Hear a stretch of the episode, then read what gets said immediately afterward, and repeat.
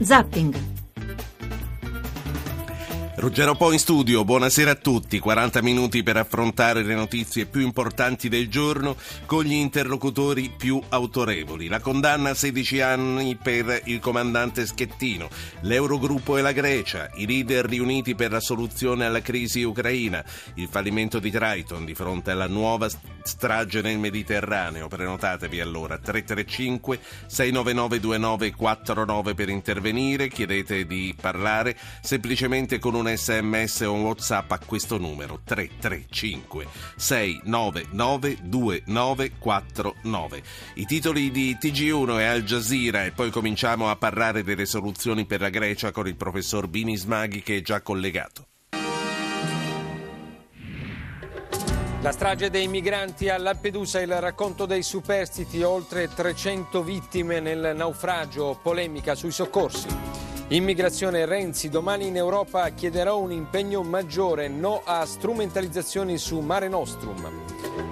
Ucraina, a Minsk si cerca l'accordo per una soluzione pacifica, ma sul terreno si continua a morire, strage a Donetsk.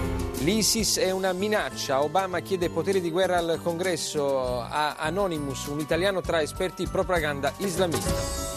Berlusconi conferma l'opposizione al governo e dà l'ultimatum a Fitto, o con noi o fuori. Lui replica, aveva, avevo ragione e mi cacci? Processo Concordia, attesa per la sentenza Grosseto, Schettino in lacrime, quel giorno sono morto anche io. Ecco, questi titoli sono andati in onda alle 19.56, la notizia sulla sentenza Schettino che avete sentito anche al nostro GR delle 20.02. Questa è la ragione per cui eh, il TG1 non l'ha detta in questi titoli che vi abbiamo mandato ora. Al Jazeera. At this time on Al Jazeera.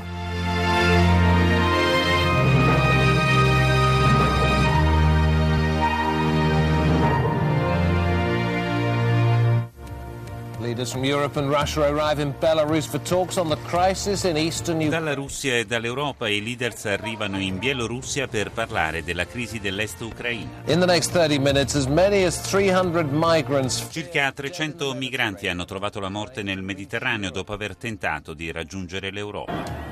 Just too dangerous. The UK and France follow the US. Troppo pericoloso. Il Regno Unito e la Francia, sulla scia degli Stati Uniti, chiudono le loro ambasciate in Yemen. And the European Space Agency tests technology for L'Agenzia Spaziale Europea testa la tecnologia per una nuova navicella spaziale riciclabile.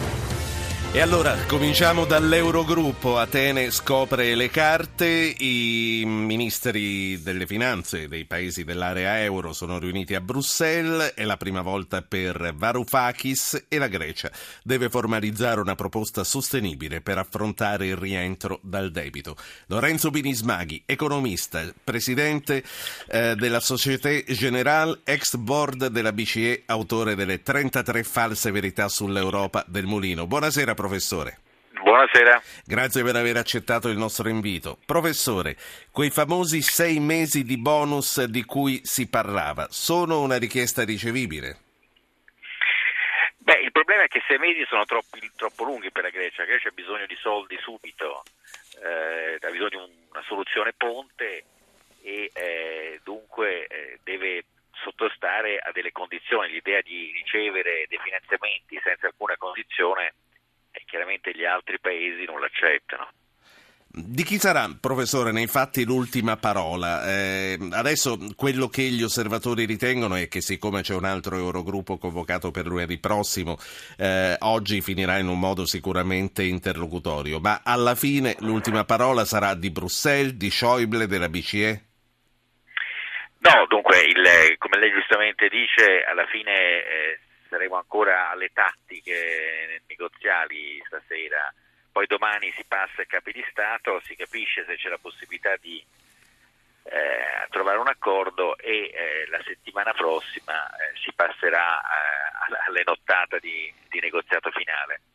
È molto più complessa perché non è solo la Germania, ma paesi come la Spagna, per esempio il Portogallo, che eh, hanno, dei hanno dato dei finanziamenti alla Grecia, hanno loro stessi adottato delle politiche di risanamento, eh, prima di, di dare altri soldi, anche loro vogliono delle garanzie.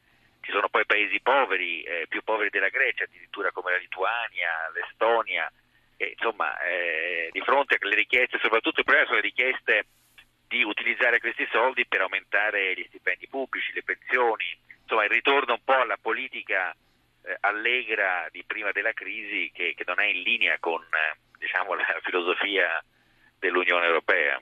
Per l'Italia lei ha citato paesi come la Spagna e il Portogallo o quelli più poveri come la Lituania. Per l'Italia una decisione del genere che cosa significa? No, tanto l'Italia deve, cioè, ha prestato 40 miliardi circa, se eh, dovesse eh, accettare di ridurre questo debito, beh, il Presidente del Consiglio dovrebbe andare di fronte al Parlamento a dire eh, sostanzialmente una parte di questi finanziamenti non li rivedremo più e dunque il nostro deficit aumenta di 10-20 eh, miliardi. Eh, insomma, eh, questo, se questo avvenisse, secondo me alla fine si troverà una soluzione per allungare le scadenze del debito greco, magari ridurre i tassi di interesse, ma non veramente una cancellazione del debito, perché eh, appunto creerebbe una difficoltà oggettiva in tutti i parlamenti europei eh, di dover eh, far fronte a una richiesta di questo tipo. Professore, lei in modo piuttosto disincantato diceva che questi soldi serviranno a rimettere in moto la vecchia macchina che eh, si voleva superare. E, lei come legge l'incontro di Tsipras con il capo dell'Ocse che gli avrebbe suggerito invece come regolarsi con le riforme? Come hanno fatto gli altri a risolvere questi problemi? Eh, purtroppo le riforme sono difficili da fare, lo si vede anche nel nostro paese e a volte è più facile aumentare le tasse, farla anche fare le riforme. E questo è, è stato vero anche per la Grecia, perché le riforme vuol dire eliminare dei privilegi, eliminare le lobby, eh, far pagare le tasse. Eh, tutto questo anche in Grecia è stato molto difficile, però se questo non succede, la Grecia eh, non ridiventerà competitiva, eh, rischia di ripiombare in una crisi nel giro di quattro eh, purtroppo la, la, telefonata, non so se lei professore in questo momento è in movimento, mi sono perso l'ultima parte del suo ragionamento. No, il rischio è che se, non, eh, diciamo, se la Grecia non fa più riforme, non eh, diventa più competitiva, nel giro di 4-5 anni in una nuova crisi. Professore, eh, l'uscita dall'euro continua a essere escluso? Eh, glielo chiedo perché eh, si dice nessuno vuole uscire dall'euro a cominciare dalla Grecia, ma mi sembra che se ne parli un po' troppo e forse per esorcizzare una paura che è concreta. Ma io credo che nemmeno i greci vogliono uscire dalla, no, dall'euro infatti. perché, perché alla fine... Eh, però eh, io credo che alla fine il governo greco dovrà trovare un modo per raccontare ai greci che forse tutte le promesse che gli avevano fatte in campagna elettorale non sono, non sono realizzabili, almeno non all'inizio. E questo rederazione eh, avverrà nel giro dei prossimi giorni. L'abilità, sarà l'abilità politica diciamo, di Tsipras di fare questo, se no rischiamo il muro contro muro. Professore, e poi la saluto. Lei che cosa prevede? Come prevede che finirà questo negoziato? Ma, insomma, eh, se, se, se chi sta dalle, dalle, due parti del tavolo è razionale, alla fine un, un, accordo si trova, non dovrebbe essere troppo difficile, però la razionalità eh, quando si arriva a una situazione come questa non, eh, non, non sempre funziona. E poi il problema è che ognuno ha i suoi elettori, eh, Tsipras ha i suoi, la Merkel ha i suoi, gli spagnoli hanno i loro. Certo. Dunque convincere i singoli parlamenti di poter fare un compromesso va bene se il compromesso non è troppo lontano dalle aspettative, ma eh, se, se, poi questo compromesso è difficilmente adottabile e accettabile a casa, questo è un grosso problema. Professor Binismaghi, prima di lasciarla la faccio parlare con un ascoltatore che sta chiamando da Prato, è Donato, poi eh, voltiamo pagina e parliamo di Ucraina. Signor Donato, tocca a lei, buonasera. Sì, buonasera Ruggero, buonasera professore.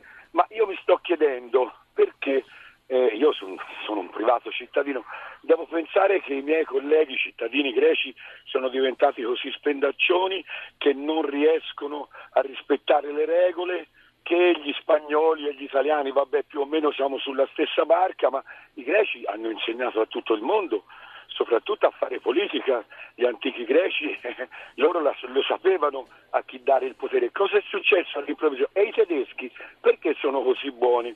Ma ci saranno delle condizioni geopolitiche che l'ha consentito. Eh, quindi bisognerà cominciare a pensare che è chi ha gestito il potere che dovrà in qualche modo aiutare. Lei, lei ha fatto un ragionamento di ampio respiro, non so quanto possa richiedere una risposta, comunque è su questo, grazie Donato, è su questo che vorrei concludere con il professor Binismaghi. Beh, insomma, i greci di oggi non sono forse i greci di 2000 anni fa, eh, sicuramente sono dei grandi negoziatori, però ecco, negli anni prima della crisi, ecco, tanto per dire un'idea, hanno raddoppiato gli stipendi pubblici in, in, in, cinque anni. Eh, questo non era sostenibile. E lei, e lei teme... è stato violento. È stato... E lei teme che insomma il vecchio vizio non sia completamente scomparso e ha paura che questi soldi potrebbero essere mal riposti. È questo che ha detto in un qualche modo. Eh beh, insomma, le promesse di Tsipras non sono quelle di fare investimenti, di rendere più competitivo il, il, il paese. Eh, molte riforme, le privatizzazioni, ha detto che ora le fermava, poi le riapriva insomma eh, c'è una grande tentazione a una politica di spesa pubblica. Lorenzo Binismaghi, economista, Societe Generale, ex board BCE, autore delle 33 false verità sull'Europa del Mulino. Buona serata professore, grazie per essere Buonasera. stato con noi.